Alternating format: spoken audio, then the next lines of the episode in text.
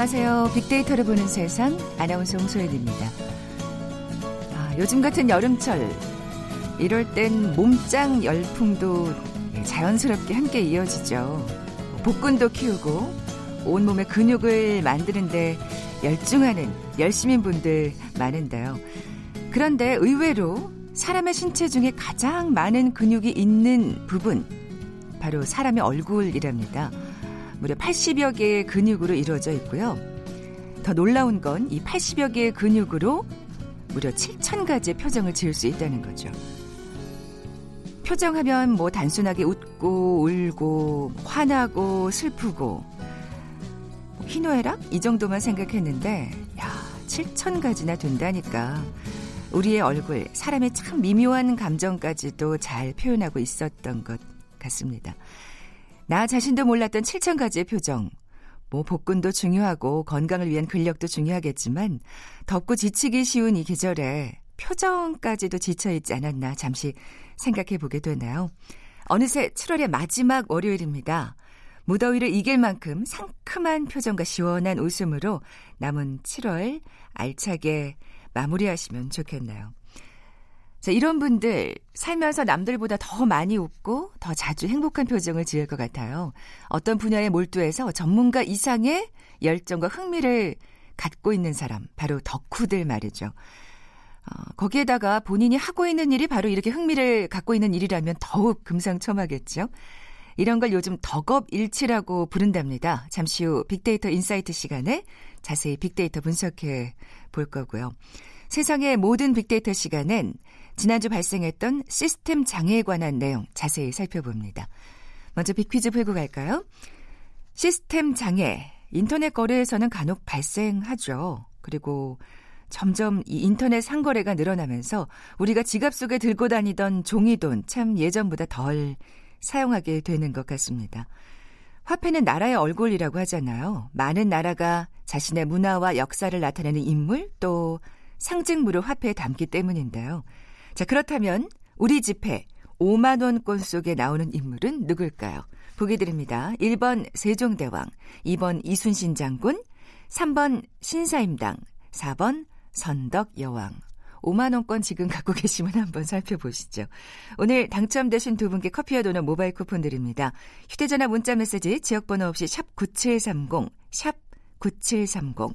짧은 글은 50원, 긴 글은 100원의 정보 이용료가 부과됩니다. 방송 들으시면서 정답과 함께 다양한 의견들 문자 보내주십시오.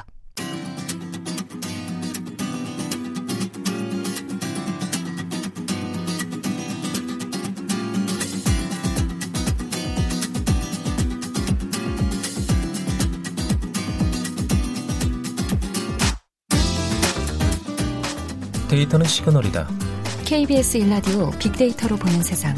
세상의 모든 빅데이터. 궁금했던 모든 화제와 또 이슈를 빅데이터로 분석해보는 시간이죠. 세상의 모든 빅데이터. RSN 남유진 팀장 나와 계세요. 안녕하세요. 안녕하세요. 네. 지난주에 그 온라인 거래 업체죠. 카카오뱅크 또 요기요, 토스, 쿠팡 등등 실시간 검색어에 차례로 등장했었잖아요. 어떤 일이 있었던 건가요? 4개 업체 모두 시스템 장애가 발생했다라는 공통점이 있고요. 네. 그 카카오뱅크의 경우에는 5% 금리를 제공하는 예금 상품에 대한 이벤트를 진행했었는데 시중은행하고 비교했을 때 금리가 매우 높다 보니까 소비자들의 관심이 많아져서 그랬군요. 예, 순간적으로 접속자들이 몰려가지고 접속 장애가 발생했고요. 그리고 요기요도 복날 기념으로 치킨 할인 쿠폰 이벤트를 진행했는데 아. 그 5천 원 할인 이벤트 쿠폰이니까 금액이 좀 높은 편이잖아요. 네. 그래서 이때 또 순간 적으로 그 시간 안에 쿠폰을 발급받으려는 사람들이 순식간에 몰려서 접속 장애가 있었고요. 토스하고 쿠팡은 그 상황을 알 수 없는 이유를 알 수 없는 원인으로 어. 접속 장애가 발생을 했었어요. 토스 같은 경우는 1시간 정도 장애가 발생했었고 쿠팡은 거의 한나절 정도 장애가 발생했었거든요. 예, 네. 그래서 실검에 사람들이 이게 무슨 일인지 음. 알아보려고 실검에 뭐 검색을 해서 실검에 등장했습니다. 네. 네. 뭐 이게 온라인 사용하다 보면은 간혹 발생하는 일이에요. 그죠? 이 시스템 오류. 그 원인이 대체로 뭘까요? 가장 큰 원인은 서버 과부하라고 하고요. 그리고 서버 연결 이상이나 사이트 설정 오류 등이 그 원인이 된다고 할 수 있고요. 가장 빈번하게 발생하는 거는 서버 과부하인데 음. 순간적으로 이제 동시 접속자가 많아지면 서버가 약간 무리가 되어서 그 서버가 처리할 수 있는 용량이 넘어가기 때문에 서버가 다운되는 현상이 발생하는데 그래서 그렇고요. 주로 특가 상품 구매나 네. 인기 연예인의 공연 티켓 예매나 또 맞아요. 저도 이거 한번 선착순으로- 해봤어요. 선착순으로 배부되는 할인 쿠폰이나 오디션 프로그램 인기 투표 아. 같은 것들 할 때 이제 많이 발생 문제가 발생하는 편이고요. 또 다음으로는 서버 연결 이상인데 이건 대부분 원인을 알 수 없는 경우로 발생한다고 하고요. 그게 또 문제네요. 네. 그래서 근데 뭐 간단한 경우에는 보통은 단시간 내에 복구가 되는 편인데 이번 쿠팡의 사례처럼 원인 파악하는 데만 뭐 4시간 걸리고 복구하는데 그 뒤에 또 몇 시간 더 걸리고 이런 경우도 아주 간혹 음. 있다고 하, 합니다. 네. 네.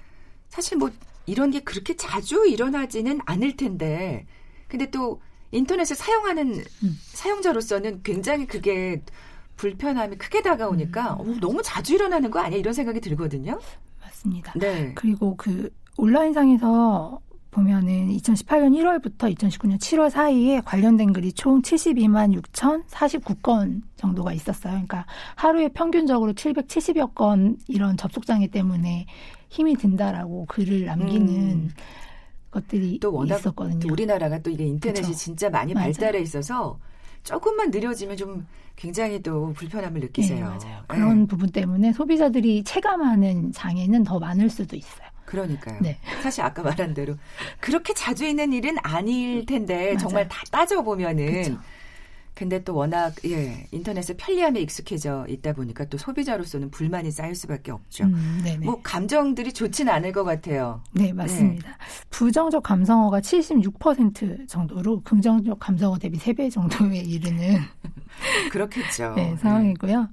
보통 부정적으로 언급할 때는 이제 서버 아까 말씀드린 서버 가부하가 주요 원인이 되는데 이런 경우에는 뭔가 구매하고 싶거나 예매하고 싶은 게 있는데 안 되는 상황인 거잖아요. 그렇죠. 그래서 그 안 된다라던가 실패했다, 에러가 났다, 난리가 났다 이런 식으로 뭔가 그 안 되는 상황에 대한 설명 관련된 키워드들이 있었고 또 동반되는 감정은 불안과 짜증 그리고 답답함 이렇게 세 가지가 대표적으로 언급됐고. 예. 그 순위 안에 그 10위 안에 세 개의 단어는 비속어 로 나타나더라고요. 정말 이제 분노가 극에 그쵸. 달한 아, 네. 네.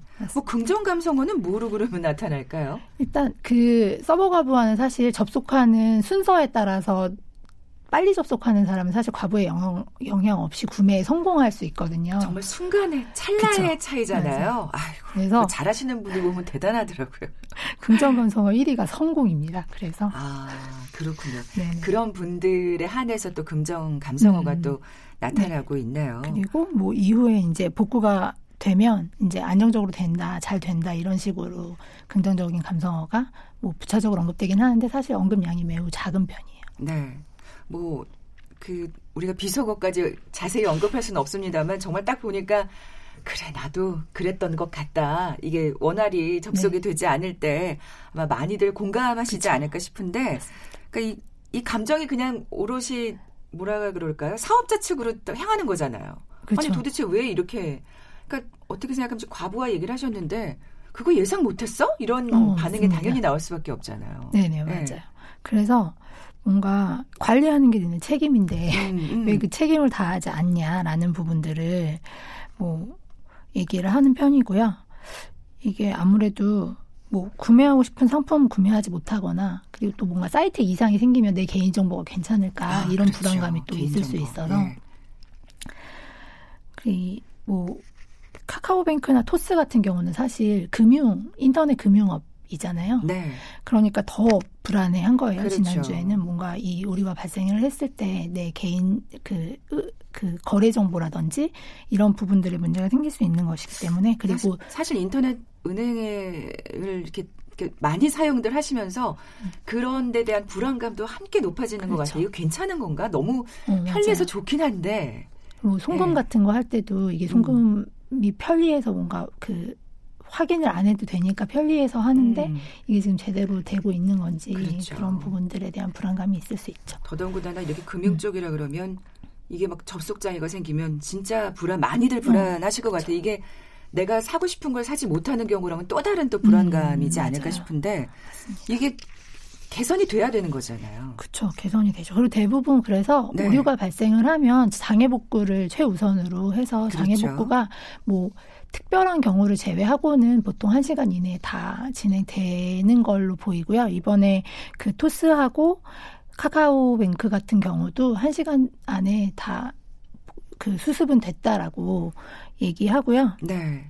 음, 근데 그 수습이 되고 난 다음에 이제 업체들이, 어- 사업자들이 어떻게 하느냐에 음. 따라서 약간 차이가 소비자들의 평가나 소비자들의 만족감에 차이가 있을 수 있는 거죠. 어, 어때, 어떻게 차이가 있을까요? 업체들의 어떤 대응 체계는. 음, 일단 보면은 뭐 티켓 예매 같은 경우는 사실 소비자들도 이게 선착순으로 하고 그거는 개인의 능력이다라고 받아들이는 편이라서 사실 별다른 보상이나 별다른 사과를 하지 않는 편이에요. 서버가 터진다고 하는 그렇군요. 그런 경우라고 해도 네. 그리고 뭐 트위터처럼 SNS의 경우에는 7월 12일에 이제 전 세계적으로 트위터에서 오류가 있었는데 그랬었죠. 네, 그 트위터 같은 경우는 그냥 최고 경영자가 자신의 트위터에서 지금 문제가 발생을 했고 우리가 고치고 있다, 수정을 하고 있다.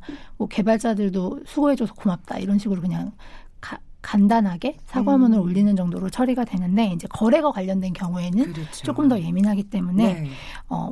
그 그냥 사과만 하는 것으로는 소비자들이 만족하지는 않는 것 같아요. 음. 그래서 뭐 카카오뱅크 같은 경우에 시스템 장애가 발생하고 이걸 복구한 다음에 이제 해당 자- 장애에 대해서 이제 사과를 올렸는데 그 이거는 사실 이벤트 하다가 오류가 난 거고 이- 그 이벤트에 참여하기 위해서 뭔가 다른 은행에 붓고 있던 적금을 깨서 기다리고 있고 뭐 이랬던 상황이 있었어서 아, 예. 소비자들의 불만이 뭔가 그 사과만으로는 잠재워지지 않았었고요. 네. 그렇겠죠. 네, 네. 그리고 토스 같은 경우는 오류 원인을 알 수 없는 오류가 생겼었잖아요. 참 원인을 알 수 없다는 게 더 불안하죠. 네, 근데 그런 부분을 어쨌건 그래도 이제 수정을 한 다음에 장애 보상안을 또 제시를 했어요. 네. 그래서 뭐 장애 복 장애 복구 시점까 시점부터 자- 당일 자정까지 송금 이용자 전원에게 천 원을 지급을 하고 그리고 토스 카 드를 이용해서 결제하는 결제자에게는 10%를 캐시백 해주고 어. 이런 식으로 해서 막 그 소비자들이 오히려 장애가 개꿀이다,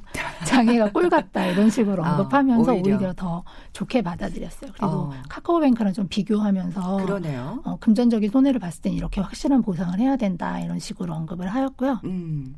그리고 요기요 같은 경우도 그 쿠폰물 4시부터 발급받을 수 있게 그 설정이 되어 있었는데 5시 정도부터 시스템이 좀 그 잘 안 되고 네, 문제가 어. 문제가 생기고 그리고 6시쯤에 복구가 됐어요. 그래서 원래는 그게 10시까지 발급받을 수 있는 쿠폰이었는데 12시까지 발급받을 수 있게 그만. 시간을 연장시켜 네. 주는 것으로 보상을 제시를 한 거고요. 그랬군요. 그리고 쿠팡 같은 경우가 가장 이번에 대응을 잘못했다고 보여질 수 있는 사례인데 그 오류가 발생한 이후 4시간까지 아무런 사과나 아무런 아이고. 공지가 없고 그 4시간 이후에도 바로 복구가 되지가 않았다고 음, 하더라고요. 그리고 그렇군요. 쿠팡 같은 경우는 소셜 커머스고 오픈마켓의 성격이 있는데 그 사업자들한테 또, 또 다른 피해가 간, 가게 되었는데 거기에 대해서도 별다른 아. 사례가 없었, 사과가 없었다고 하더라고요. 물, 그러니까 물건을 공급하는 업체들도 또한 네, 사실은 그 재고 같은 것들이 제대로 체크가 안 되어 있던 문제여서 아, 그런 부분들이 그렇군요. 다 정보가 데이터베이스가 없어져서 새로 이제 뭐 그런 상황들을. 새 로 재고를 입력하고 이런 사- 불편함을 겪고 그리고 사업자들 입장에서 사실 하루 정도는 장사를 못 한 게 되니까 그렇죠. 판매를 못 한 게 되니까 손해가 좀 있잖아요. 음. 그런 거에 대한 보상안을 별도로 제시하진 않았다고 하더라고요. 아 전무했군요 대책이. 네네. 그 사실은 인터넷을 이용할 때 오류가 없을 수는 없을 겁니다. 맞아요. 물론 아예 없다면 참 좋겠지만 음. 현실은 또 그렇지 않은데 또 그럴 때 어떻게 대응하냐에 따라서 소비자들이 또 더 긍정적으로 돌아설 수도 있다는 생각이 또 어, 이번 맞습니다. 사례를 통해서 알 수가 있는데 자 그럼 문제 발생했을 때 어떻게 대응하는 게 가장 좋을까요? 저희 그 소비자학 쪽에서 이제 네. 그 불만을 가진 소비자를 설득할 때 그 법칙처럼 얘기하는 것들이 있는데 사과하고 설명하고 보상하고 개선을 약속하라. 이게 딱 그 매뉴얼처럼 네. 어, 자리 잡혀 있는 원칙이라고 할 수 있는데 이 온라인에서 발생하는 문제도 사실 이 단계에 따라서 정확하게 하면 음. 되고요. 근데 온라인이기 때문에 약간 소비자의 기대 수준이 오프라인이랑은 달라서 좀 더 신경 써야 하는 문제가 있는 것이 한 가지는 빠르게 공지를 해야 된다는 그렇죠. 거라고 볼 수 있어요. 그 온라인 같은 경우는 사실 온라인이 우리에게 주는 혜, 가장 큰 혜택이 빠른 거잖아요. 빠르고 편리하다. 네. 그래서 소비자들이 온라인에서는 뭔가 대응이 빠를 거라는 기대를 가지고 있기 때문에 대응이 오프라인하고 비교해서 빨라야 이제 소비자들이 약간 대응이 됐다라고 생각하는 경향이 있어서요. 음.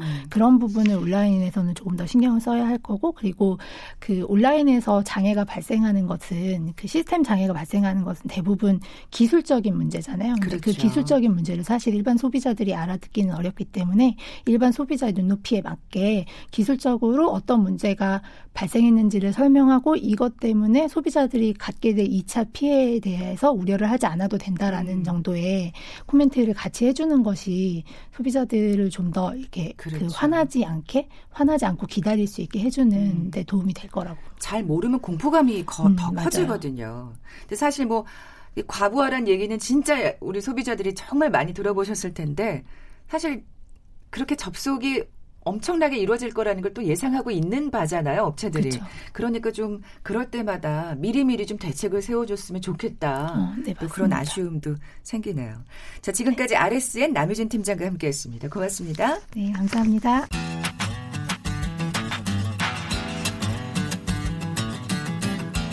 마음을 읽으면 트렌드가 보인다. 빅데이터 insight. 타파크로스 김용학 대표가 분석해드립니다. 빅데이터를 통해 라이프 스타일과 소비 트렌드를 분석해보는 시간. 마음을 읽으면 트렌드가 보인다. 빅데이터 insight. 타파크로스의 김용학 대표 나와 계세요. 안녕하세요. 안녕하세요. 먼저 빅퀴즈 내주세요. 네, 앞 코너에서도 시스템 장애에 대한 말씀을 전해드렸는데요. 인터넷 거래할 때는 간혹 발생하게 되는 상황이죠. 그리고 점점 더 인터넷 상거래가 늘어나면서 이런 모습이 더 흔해질 수 있습니다. 음, 우리가 지갑 속에 들고 다니던 종이돈은 예전보다 훨씬 덜 사용하게 되었죠. 그렇다면 우리 지폐 5만 원권 속에 나오는 인물은 누구일까요?를 맞춰 주시면 되는데요. 1번 세종대왕, 2번 이순신 장군, 3번 신사임당, 4번 선덕여왕입니다. 네, 정답 아시는 분들 저희 빅데이터를 보는 세상에 지금 바로 문자 보내주십시오. 휴대전화 문자 메시지 지역번호 없이 샵 9730, 샵 9730입니다. 짧은 글은 50원, 긴 글은 100원의 정보 이용료가 부과됩니다. 자, 오늘 나눌 키워드 대화 주제 덕업 일치입니다. 네. 네, 어떤 개념인지 우선 좀 설명해 주세요. 네, 앞에서도 모두에 잘 설명해 주셨는데 네. 우리 어떤 한 가지 일에 열중하고 매니아처럼 열정을 갖고 있는 사람들을 덕후라고 부르잖아요. 이런 덕후들이 자신이 좋아하는 직업을 갖게 되는 형태, 즉 자신이 좋아하는 것과 직업이 일치된 현상을 덕업일치라고 아, 이건 이것만큼 행복한 게 있을까요? 네, 인생이 행복해지는 것이죠. 네. 제가 정말 행복한 인생을 살고 있는 한 사례를 말씀드릴 텐데요. 클라리넷 연주자였던 한 청년이 공연이 줄어들면서 상계가 곤란해졌습니다. 그래서 마침내 음악을 그만두기로 결심을 하게 되었는데요.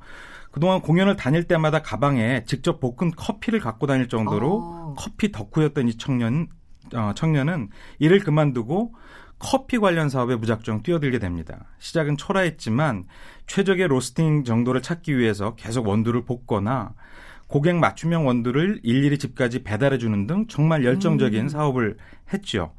이 이야기는 설립 10년 만에 기업 가치가 7천억 원, 일명 별다방으로 별다방으로 유명한 한 프랜차이즈의 가장 강력한 경쟁자로 부상한 브랜드가 있습니다. 예, 땡땡 보틀의 창업자 아. 제임스 프리먼의 이야기인데요. 저는 우리 김영학 대표님 뭐 옆에 있는 지인인가 그랬더니 아 진짜 유명한 주인공이군요. 네, 그렇습니다. 예. 굉장히 유명한 어, 빅 프랜차이즈들을 제외한 형태에서 정말 우리나라에서 가장 뜨거운 어, 브랜드 중에 하나가 바로 이 땡땡 보틀이라는 브랜드인데요. 최근에 또 예, 우리나라에 들어와서 좀 관심을 가지시는 것 같아요. 그렇습니다. 많은 분들이 어, 화제에 오르고 있죠. 어, 이런 사례가 바로 덕업일치의 가장 아, 대표적인 사례가 아닐까 싶습니다. 네.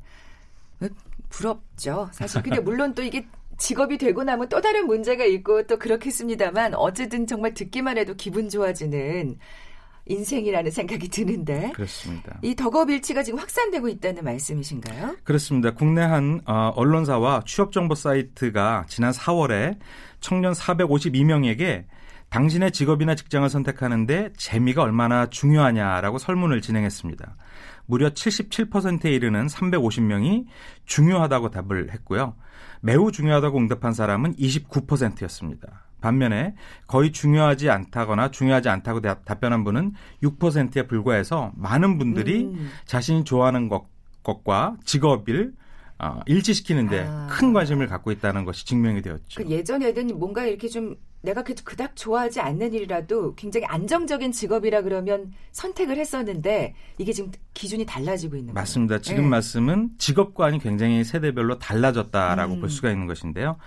예전에는 그 성공을 위해서는 자신의 일상을 포기한 기성세대의 아. 특징을 갖고 있었잖아요. 네, 저희 네. 어, 부모님 세대라든지 기성세대 같은 경우에는 그런 경우가 많았는데 기성세대한테는 직업이 먹고 살기 위한 수단이었다면 지금의 청년 세대는 행복이라는 가치를 얻기 위해서 일을 한다라고 봅니다. 그래서 아. 직업이 자아 실현의 도구이지 전체가 아니다라고 달라진 직업관을 살펴볼 수가 있고요. 이런 덕업일치가 또 확산되고 있는 하나의 이유는 모바일 시대가 도래한 이유다라고 볼 수가 있을 것 같습니다.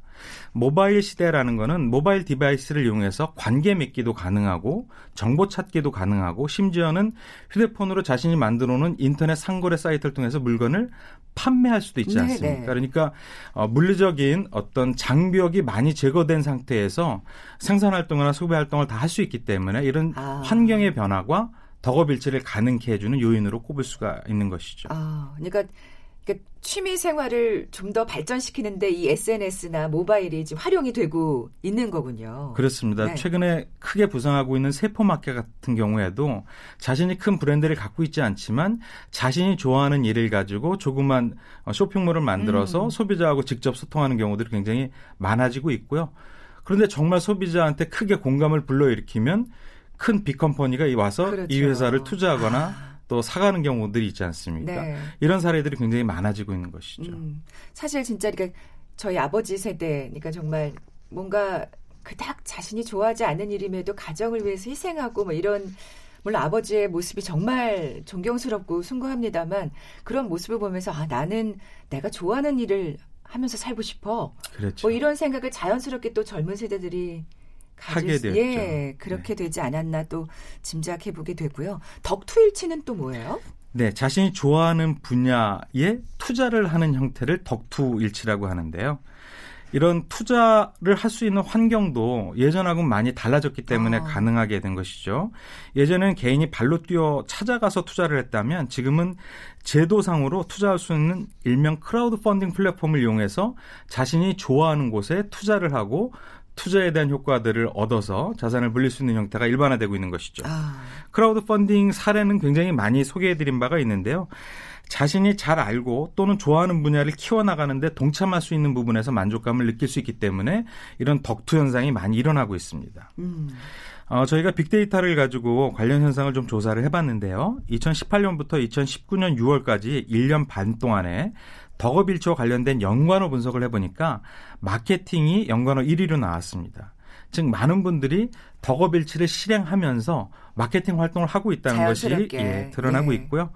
그 다음은 블로거라든지 작가, 뭐 사업, 악세사리, 잡화 뭐 이런 것들이 연관어 상위에 나타나고 있는데요. 이게 주로 이제 거래하는 이 물품이 그렇습니다. 되겠죠. 네, 선호하고 있는 기준, 직군 뭐 이런 것들이라고 볼 수가 있을 것 같습니다. 또 공모전이나 프로젝트 같은 경우도 나왔는데 이런 것들을 덕업이치 할 수 있는 등용문으로 활용되고 있다라고 볼 수 있는 모습들도 나타났습니다. 그렇군요. 덕업일치 사례도 좀 자세히 살펴볼까요? 네, 저도 조사하면서 굉장히 흥미로운 사례들을 접했는데요. 네. 국내에 한 유명한 떡볶이 프랜차이즈 브랜드가 있습니다. 땡끼라고 있죠. 음, 네, 여기서 땡은 그냥 어, 의미 없는 겁니다. 제가 브랜드를 말씀드리기 어려워서. 땡기. 네. 네. 이분은 어, 창업자가 어린 시절부터 떡볶이를 굉장히 좋아하는 특징을 갖고 있었습니다. 아, 네, 늘 즐겨 먹었는데 우리도 다들 좋아하는데 또 네. 이렇게 아유 사업까지 하셨구나. 네. 그렇습니다. 이분은 2011년도에 다니던 대기업을 퇴사하고 자신이 좋아하는 떡볶이 가게를 창업하게 되었습니다. 창업 준비를 위해서 국내 포탈에 카페를 열었는데요. 떡볶이의 모든 것이라는 카페를 개설을 하고 아, 이 카페의 회원 수가 무려 3만 5천 명이 이른다고 하니까 어, 잠재적으로 응원을 하거나 동업자이거나 소비자가 될 수 있는 우군을 여기서 이미 확보하게 된 것이죠. 그랬군요.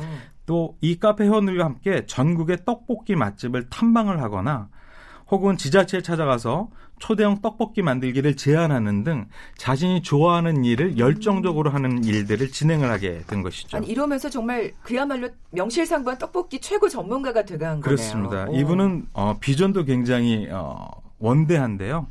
세계적인 떡볶이의 명인이 되는 뭐, 뚜렷한 목표를 갖고 있고 그래서 해외 진출을 끊임없이 예, 탐색을 하고 있기도 합니다. 네. 또 어, 일명 이제 블록놀이라고 할 수 있는 땡고 어, 상품을 아시죠? 장난감인데 어린 아이들이 주로 좋아하지만 또 그렇습니다. 어른들 참 많이 좋아하시고. 네, 이런 땡고 공인 작가로 널리 알려진 분이 계십니다. 이분 같은 경우도 전산학과를 나와서 S전자라는 굴지의 기업에 다녔는데 어, 스트레스를 받을 때마다 이 땡고를 가지고 여러 가지 블록 쌓기를 하는 것이 취미였다고 해요. 아. 그래서 대학 다니던 시절에 이런 땡고 동호회 사이트를 운영을 하면서 일명 고수로 이름을 날리기 시작했는데요. 워낙에 창의적인 어, 작품을 잘 만드니까 이 업체에서 모형 제작 의뢰가 들어오게 됐고요. 이런 일들이 입소문을 야. 타면서 마침내 다니던 기업을 접고 자신이 좋아하는 일을 열정적으로 할 수 있는 회사를 만들게 된 것이죠. 이분은 세계적인 명인의 예, 반열에 올라 있고요. 대단하네요. 네, 세계에서 이런 것들을 전문적으로 만들 수 있는 작가가 단 16명이고 예비부까지 20명인데 이 중에 공인 작가로 등록되었다고 하니 정말 대단한 명인이라고 볼 수가 있을 것 같습니다. 이분은 다니던 대기업을 뛰쳐나오는 것이 어, 후회스럽지 않느냐는 여러 가지 질문을 받는데 단 한 번도 아니 왜 예, 후회스러우시겠어요? 후회한 적이 없다라고 하죠. 또 여성분들 같은 경우는 굉장히 잘 아시는 국내의 국산 스포츠웨어 요가 브랜드가 있습니다. 예, A로 시작하는 브랜드인 거죠. 땡 네. 저도 알아요. 나르. 예. 예. 여성분들은 대부분이 알고 계신데 이거는 외산 브랜드가 아니라 이 개인이 창업한 브랜드입니다. 자신이 요가를 즐기고 있었는데 요가를 할 때마다 불편함을 느끼는 어 불편점을 요가복에서 개선해서 자신만의 브랜드를 만들게 된 그렇군요. 것이죠. 그래서 자신이 좋아하는 일을 하면서 소위 대박을 터뜨린 대표적인 사례라고 볼 수가 있을 것 같습니다. 네. 덕투일치 사례도 살펴볼까요? 네, 그린플러그드 서울 2019 축제라는 게 있었는데요. 이거는 크라우드 펀딩 어, 플랫폼을 이용을 해서 어, 만든 음악 축제입니다. 음악을 좋아하는 분들이 해당 축제에 투자를 하고 투자의 수익금을 나눠가게 됐는데요. 어, 이런 일들이 특히 문화 콘텐츠 쪽에서는 굉장히 많아졌습니다. 이런 문화 어, 문화형 펀딩 같은 경우가 2016년도에는 20억 원 규모였는데 어, 지난해 말 같은 경우는 70억 원 정도로 늘어났다고 합니다. 음. 어, 음악뿐만 아니라 예술이 다 뭐 범주가 넓으니까요. 어, 문화작품에 투자를 하는 경우가 굉장히 많아지고 있는데 러빙 빈센트전 같은 경우에도 7개월 만에 연 10%의 금리로 성공적으로 마감을 했다고 합니다. 아, 아, 이 러빙 빈센트 전도 그랬군요. 예. 그렇습니다. 뭐 그 외에도 굉장히 많은 문화작품에 투자하는 이런 덕투 사례들이 있게 됐습니다. 이게 또 이제 문화 콘텐츠뿐만 아니라 또 다른 데로 또 퍼져 나가지 않을까 또 기대가 되는데 그렇습니다. 덕업일치가 성공하려면 그럼 어떻게 해야 할까요? 궁금하신 네. 분들 많을 것 가장. 중요한 것이 자신이 좋아하는 일과 잘하는 일들에 대한 냉철한 판단이 필요합니다. 아, 자신이 좋아한다고 사업으로 능, 성공할 수 있는 것이 아니지 않습니까? 네, 네. 좋아하지만 잘하기 위해서 무한 투자를 아끼지 않아야지만 덕업이나 덕투일치가 성공을 할 수가 있게 됩니다. 전문성을 높이기 위해서 시, 어, 시간과 돈을 꾸준히 투자하는 노력이 바로 그런 사례일 텐데요. 그렇게 하다 보면 업에 대한 전문성이라든지 아니면 사업을 성공할 수 있는 경험치들이 쌓여서 마침내 자신이 좋아하는 것과 열정에 대한 보답을 성공으로 받게 음. 되는 것이죠. 그 쉽게 된다고 생각하면 절대 또 안 되겠다는 생각이 드네요. 맞습니다. 네. 자, 지금까지 빅데이터 인사이트 타파크로스의 김용학 대표와 함께 덕업일치에 대해서 살펴봤습니다. 고맙습니다. 감사합니다. 자, 오늘 커피와 도넛 모바일 쿠폰 받으실 두 분은 어, 홈페이지에 올려놓겠습니다. 정답은 3번 신사임당이었죠. 저는 내일 오전 11시 10분에 다시 오겠습니다. 아나운서 송소연이었습니다.